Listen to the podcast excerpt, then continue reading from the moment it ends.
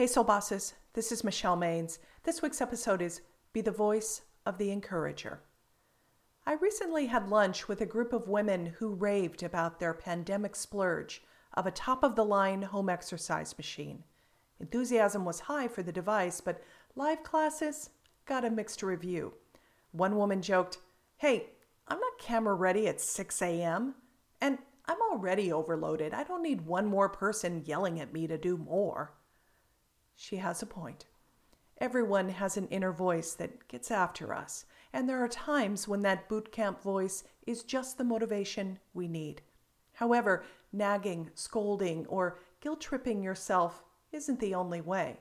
It's just as important to listen to the inner whisper, encouraging you, "I know it's hard, but I have faith in you. Keep going." Let me tell you how a young woman connected with her inner encourager and quit her bad boss. Humans of New York profiled a young woman who thought a dead-end job was her only option.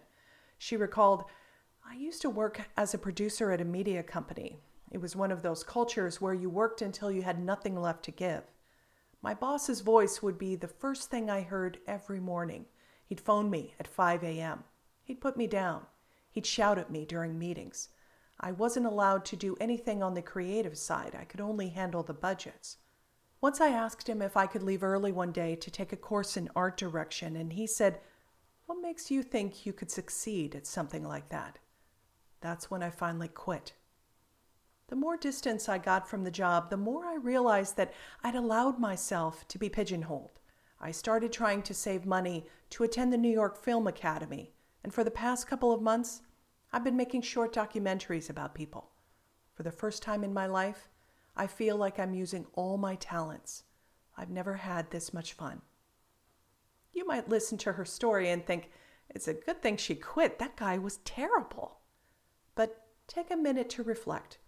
Does her story sound familiar because you speak to yourself the same way? Here's the good news. That negative, pushy voice is not only learned, it's probably from someone else. No one is born putting themselves down. You hear it from a demanding parent, a critical teacher, or even as a passing microaggression like an eye roll from someone you looked up to and wanted to impress. So the next time your mind starts racing with thoughts putting you down, turn to the soft skill of empathy. Replace negative chatter by thinking of people who cheered you on, were compassionate, or reassured you as you learned new skills. You were probably your best, most productive self in their presence. If you want to get things done, you must encourage yourself in the same way. Here are three ways for you to practice. Make it fast by taking thirty seconds to affirm, "I motivate myself" with words of love, kindness, and respect. Make it deep by taking thirty minutes to think through a time when you were too hard on yourself. Were tasks done better or faster? And make it real by becoming aware of your self-talk.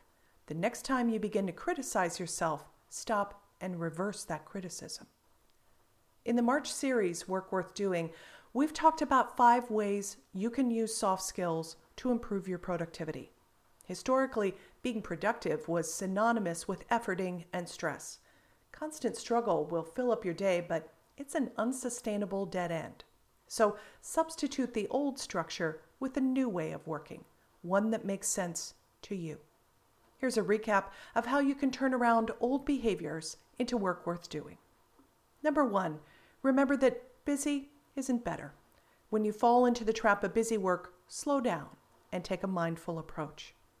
Number two, boost your sensitivity.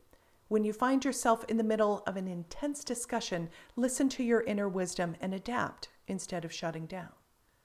Number three, don't try to summit in a day. When following your dreams seems overwhelming, hone the mountain climber approach. Make smart choices to see steady, consistent progress. Number four, skip the overdrive vibe. Before you give yourself away with an automatic yes, get more information and make a discerning choice. And number five, be the voice of the encourager. Hit mute when discouraging thoughts race through your mind. Cultivate healthy self-esteem through supportive self-talk. You may strive to be the most productive person on the floor, but it doesn't matter how much you get done in a day if you feel worn out and resentful. So act like the creative, wise C E O of your life, a soul boss, and stop letting busy work and random tasks be the boss of you. Spend your days doing work worth doing. Until next week, stay well.